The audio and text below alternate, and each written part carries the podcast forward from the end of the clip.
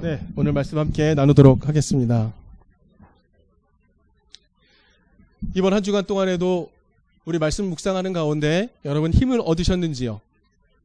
오늘의 말씀은 지난 월요일에 우리가 함께 묵상했던 말씀입니다.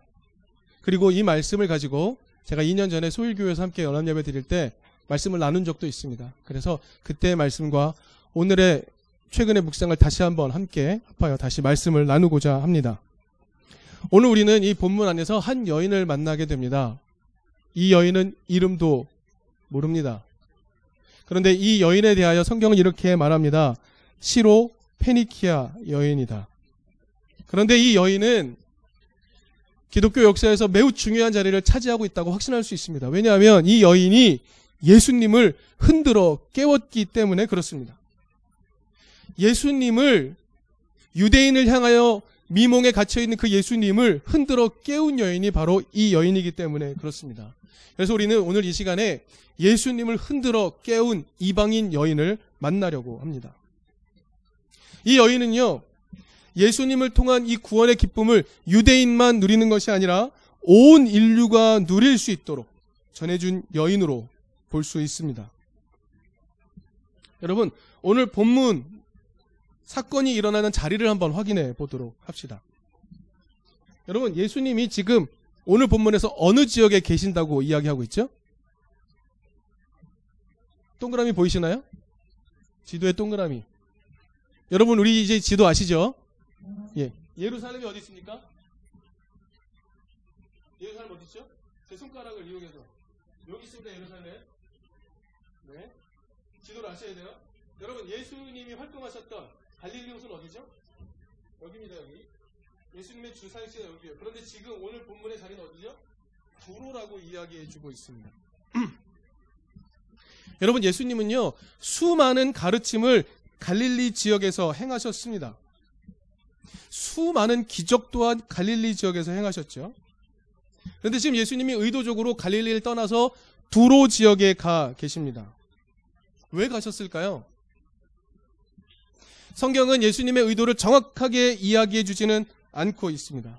그러나 우리는 본문 내용을 유추해서 보면 그 의도를 알 수 있습니다. 여러분, 예수님은요, 자신의 동포 유대인들, 특별히 예수님은 기득권에게는요, 전혀 기대를 걸지 않으셨습니다. 예수님은요, 피지배 계급인 갈릴리 민중들에게 온 마음을 쏟으셨어요. 예수님은 기득권이 하나님 사랑, 이웃 사랑을 배울 거라고 생각하지 않으셨습니다. 예수님은 지극히 연약한 자들이 하나님 사랑, 이웃 사랑을 온전히 실천해서 하나님 나라를 만들어낼 수 있을 것이다라고 바라면서 갈릴리에서 정말 혼신의 힘을 쏟으면서 그 모든 사역을 다 하셨어요. 그런데 그들이 나아졌을까요? 그들이 조금 더 나아지지 않았습니다. 예수님은요, 너무 마음이 아프셨던 것 같아요. 오늘 내용에 똑같은 내용이 나오는 평행 본문 어디냐면 마태복음 15장 21절부터 28절입니다. 그런데 마태복음 15장 앞선 11장에 마태복음 11장에 어떤 내용이 나오냐면요. 예수님이 이렇게 말씀하신 내용이 하나 나옵니다. 고라시나 너에게 화가 있다. 베세다야 너에게 화가 있다. 어디냐면 여기 화가 있다. 너희 마을들에서 행한 기적들을 두로와 시돈에서 행하였다면 그들은 벌써 굵은 베옷을 입고 죄를 쓰고 회개하였을 것이다. 라고 예수님 말한 장면이 나옵니다. 그 이후에 나오는 오늘 본문과 평행 본문 마태복음 15장 21절 28절 똑같은 내용이 등장을 합니다. 예수님은요, 갈릴리 지역 사람들이 하나님 나라를 만들어내기를 정말 간절하게 바라고 계셨던 것 같아요. 그런데 예수님의 의도대로 갈릴리 사람들은 그걸 깨닫고 실천했는가? 그렇지 않았던 것 같습니다. 예수님이 고민이 점점점 깊어지신 거죠. 예수님의 마음은 온통 유대인들에게 가 있는데 유대인들은 조금 더 변하지 않습니다. 그래서 오늘 본문이 속해 있는 내용의 앞뒤 문맥을 잘 살펴보면 예수님은 조용히 쉬면서 유대인들을 향한 자신의 사역을 재정비 하려고 하셨던 것 같습니다. 그래서 쉼의 장소로 두로 지역을 선택하신 것이죠. 그런데 왜 예수님은 난데없이 두로 지역을 쉼의 장소로 선택하셨던 것일까? 여러분, 두로 지역은요, 원래 구약 시대에서부터 굉장히 중요한 자리였습니다. 예언자의 회복에 있어서 굉장히 중요한 자리가 바로 저 자리였거든요. 여러분 여기 보시면 두로와 저 위쪽 시돈 사이에 사르밧 또는 사렙다라고 부르는 지역이 있습니다. 여러분 기억나십니까? 사르밧과 관련이 있는 예언자 누구죠? 엘리야 선지자 있습니다. 엘리야가요 아합 왕 시대에 가뭄을 선포하고 난 다음에 그는 두로와 시돈 사이 중간에 있는 사르밧 즉 사렙다에 가서 가난한 과부와 함께 양식을 나눠 먹고 살아갈 수 있음을 배웠습니다.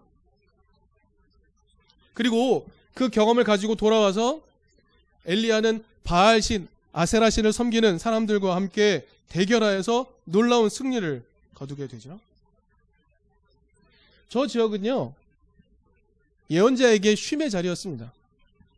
예언자에게 회복을 주는 자리로 성경은 기록하고 있는 것이죠. 그래서 아마 예수님도 두로 지역으로 가셨을 것 같습니다. 중요한 것은 예수님은 쉼과 회복을 위해서 두로 지역으로 가셨지만 마음은 온통 유대인들에게 향해 있었다는 거죠. 그렇게 피정을 통해서 유대인들에게 온 마음을 쏟아내기 위해 준비하는 예수님에게 한 여인이 찾아옵니다.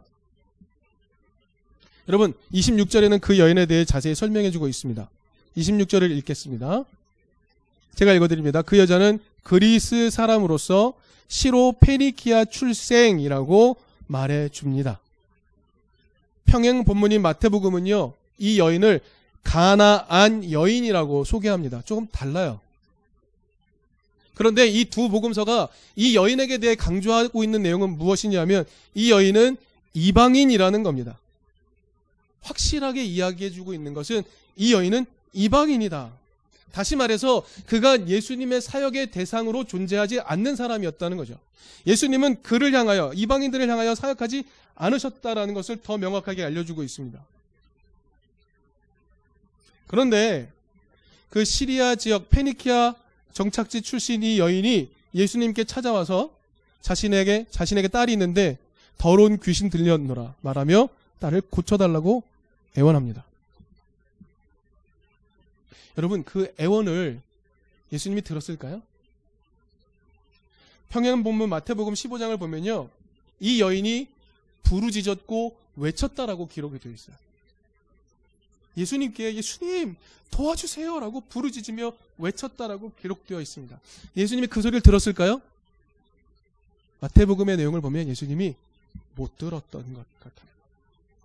예수님이 뭔가에 몰두하고 계셨기 때문에 그 여인의 목소리를 누가 들었냐면 제자들이 들었습니다. 이 제자들이요, 이 여인의 목소리가 너무 지겨운 거예요. 시끄럽고. 그래서 예수님께 말합니다. 예수님, 좀 이 여인의 문제를 해결해서 돌려보내십시오라고 이야기합니다. 그러자 예수님은 그때 이렇게 말씀하십니다. 나는 오직 이스라엘 집에 길을 잃은 양들에게 보냄을 받았다. 자녀의 빵을 취하여 개들에게 던지는 것이 마땅치 않다. 나는 오직 이스라엘을 위하여 왔다. 자녀의 빵을 취하여 개들에게 던지는 것이 마땅치 않다. 여러분, 그 여인에게 예수님은 참 서러움을 안겨주는 분이었습니다. 아니, 이렇게 외쳐도, 외쳐도 들어주지 않더니 이제 겨우 듣고 한다는 이야기가 무엇입니까? 자기를 개라고 말합니다. 이 말은 이 여인에게 엄청나게 큰 상처였을 것이 분명합니다. 왜 그럴까요? 이 여인의 위치를 한번 살펴봅시다. 딸이 귀신 들렸습니다. 그러므로 이 여인은 심각한 종교적 차별을 받았을 것입니다. 이 여인은 이방인입니다. 그러므로 유대인들에게도 차별을 받았겠죠. 사회적으로 가부장 구조 속에서 여인이기 때문에 차별을 받았을 겁니다. 이 여인은요, 딸과 함께 온갖 차별을 받는 약자 중에 약자라고 할 수 있습니다. 그런데 예수님은 그 여인에게 어떻게 대하고 계신가요? 이 여인의 삶을 돌아보기는 커녕 이 여인에게 모욕적인 언사를 퍼붓고 계십니다. 성경이 말해주는 예수님은요, 가난하고 연약한 자의 목소리를 외면하지 않는 분이시잖아요. 심지어 어린아이의 목소리도 새겨 듣는 분이 예수님 아닙니까? 예수님 대체 왜 이러시는 걸까? 이해가 되지 않습니다. 그래서 이 장면에 대해 여러 해석을 펼쳐놨죠. 그래서 예수님을 옹호하기 위해 이렇게 해석을 주로 하였습니다. 예수님이 그 여인의 믿음을 의도적으로 시험하기 위해서였다라고 보는 겁니다. 이 여인이 믿음이 있는지 없는지를 확인하기 위해서다. 여러분 그런데 보십시오. 예수님의 이 발언은 이 여인에게 정말 치명적인 모욕입니다. 그렇기 때문에 이 해석은요. 예수님이 믿음을 시험해 보기 위해 했다라고 말할 수는 있지만 예수님을 너무 무례한 분으로 만들어 버리는 약점이 있습니다.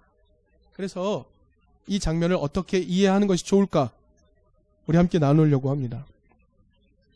예수님은요. 지금 갈릴리 유대인들의 변화에 대해 온 마음을 쏟고 계셨습니다. 자신의 동족들이 하나님의 뜻대로 다시 한번 돌이키며 살아가게 하기 위해 그들을 그렇게 만들기 위해 예수님은 어떻게 할까 정말 진지하게 고민을 하고 계셨습니다. 그래서 예수님은 이 여인의 마음을 헤아릴 여유조차 없었다라고 보는 겁니다. 그래서 이 여인의 마음을 헤아리기는 커녕 시로 페니키아 여인의 마음에 상처가 될 만한 말씀을 하셨다라고 보는 것이죠. 근데 여러분 중요한 건 예수님의 태도가 아닙니다. 여러분 오늘 본문에서 중요한 건 예수님의 태도가 아닙니다. 이 여인의 태도가 더 중요합니다. 자, 이 모욕적인 언사를 들은 이 여인 예수님께 어떻게 응대했지요? 여러분 우리는 이 여인의 말을 잘 말의 의미를 잘 새겨 들어야 합니다. 이 여인이 한 마디 말을 하자 예수님이 깨달음을 얻고 돌이켰기 때문에 그렇습니다. 이 여인의 말 한마디가 유대인 구원의 몰두에 있던 예수님을 흔들어 깨웠기 때문에 그렇습니다. 그리고 이 예수님의 사역이 유대인을 넘어서 온 인류로 향할 수 있는 시작점이 되었기 때문에 그렇습니다. 자, 여러분, 이 여인은 예수님께 어떻게 응대했지요? 28절 한번 읽어볼까요? 같이 읽어보겠습니다. 오늘 본문 28절 말씀 다 같이 읽습니다. 시작. 그러나 그 여자가 예수께 말하였다. 같이 읽을까요? 시작. 그러나 그 여자가 예수께 말하였다. 주님, 그러나 상 아래에 있는 개들도 자녀들이 흘리는 부스러기는 얻어 먹습니다. 라고 말합니다. 저는 이 말을 오늘 설교의 제목으로 이해합니다. 주님, 우리도 살아야 합니다. 주님, 이 땅에서 소외받고 차별받고 온갖 박해를 당하는 우리이지만 우리도 살아야 합니다. 주님, 이 땅에서 가장 연약한 모습으로 살고 있는 우리도 생명의 기회를 얻어야 합니다. 주님 우리를 살려 주십시오. 이 의미를 담고 있는 겁니다. 주님, 우리도 살아야 합니다. 세상에서 소외되고 버림받고 가장 낮고 낮은 자리에서 온갖 차별을 당하며 사는 사람들이지만 주님, 우리도 살아야 합니다. 여러분, 이 말이요, 예수님의 온 존재를 흔들어 버렸습니다. 예수님을 완벽하게 흔들어 버렸습니다. 29절 이렇게 말합니다. 제가 읽겠습니다. 그래서 예수께서 그 여자에게 말씀하셨다. 네가 그렇게 말하니 돌아가거라. 귀신이 내 딸에게서 나갔다. 여러분 이 문맥 이 말씀은요 아무런 감동도 주지 못하죠. 근데 여러분 공동 성경 공동 번역 성경을 보면 이렇게 말하고 있습니다. 이 표현의 의미를 좀 더 정확하게 보여줍니다. 그래, 너의 말이 옳다. 옳은 말이다. 예수님은 틀렸고 그 여인이 옳았다고 말씀하십니다. 예수님은 그 여인의 말 속에서 무엇을 깨달으시는 것인가? 그 여인이 옳고 예수님이 틀렸다라고 말하는 이 지점은 무엇인가? 여러분, 예수님은요, 지금 거의 무의식적으로 개라는 발언을 사용하신 것 같습니다. 유대인의 구원에 몰두해 있으니 이방인들은 개로 여기던 그 당시에 그 생각들을 그냥 그대로 갖고 계셨던 것 같습니다. 그래서 무의식적으로 응대하셨던 것 같아요. 개에게 자녀들의 빵을 주는 게 옳지 않다. 라고 말씀하셨던 것 같습니다. 그런데 이 여인은 그 개라는 발언을 그대로 인용하여서 이렇게 말합니다. 주님, 식탁 아래 강아지들도 아이들의 부스러기를 먹습니다. 주님, 소외된 우리들에게도 은총은 필요합니다. 라고 말하는 것이죠. 여러분, 이 말이요, 예수님을 충격 속에 빠뜨린 것 같습니다. 예수님 곧바로 시인하시도록, 그래, 네 말이 옳구나.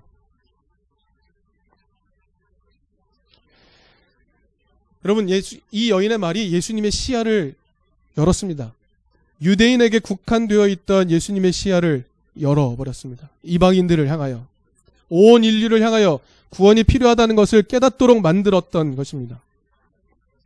유대인만이 아니라 시대의 모든 약자가 예수님의 은총이 필요한 자들임을 깨닫게 만든 것입니다. 여러분, 그래야 이렇게 해석할 수 있어야 오늘 이 본문이 마가복음 전체 맥락에서 이 위치에 있는 이유를 찾아낼 수 있는 것입니다. 여러분 갈릴리 유대인에게 집중되었던 예수님의 사역은 사실 온 인류를 향한 사역이어야 했습니다. 그런데 유대인을 살리기 위해 피정으로 나왔던 그 자리에서 예수님은 새로운 깨달음을 얻습니다. 주님, 이방인인 개인 우리들도 살아야 합니다. 라고 하는 이 여인의 말에 예수님은 깨달음을 얻었습니다. 드디어 시대의 가장 밑바닥에 있는 사람들의 이야기가 들리기 시작했던 겁니다. 지극히 연약한 자의 그 힘없는 목소리가 들리기 시작했던 겁니다. 예수님은 그간 이 목소리를 듣지 못했던 것 같습니다.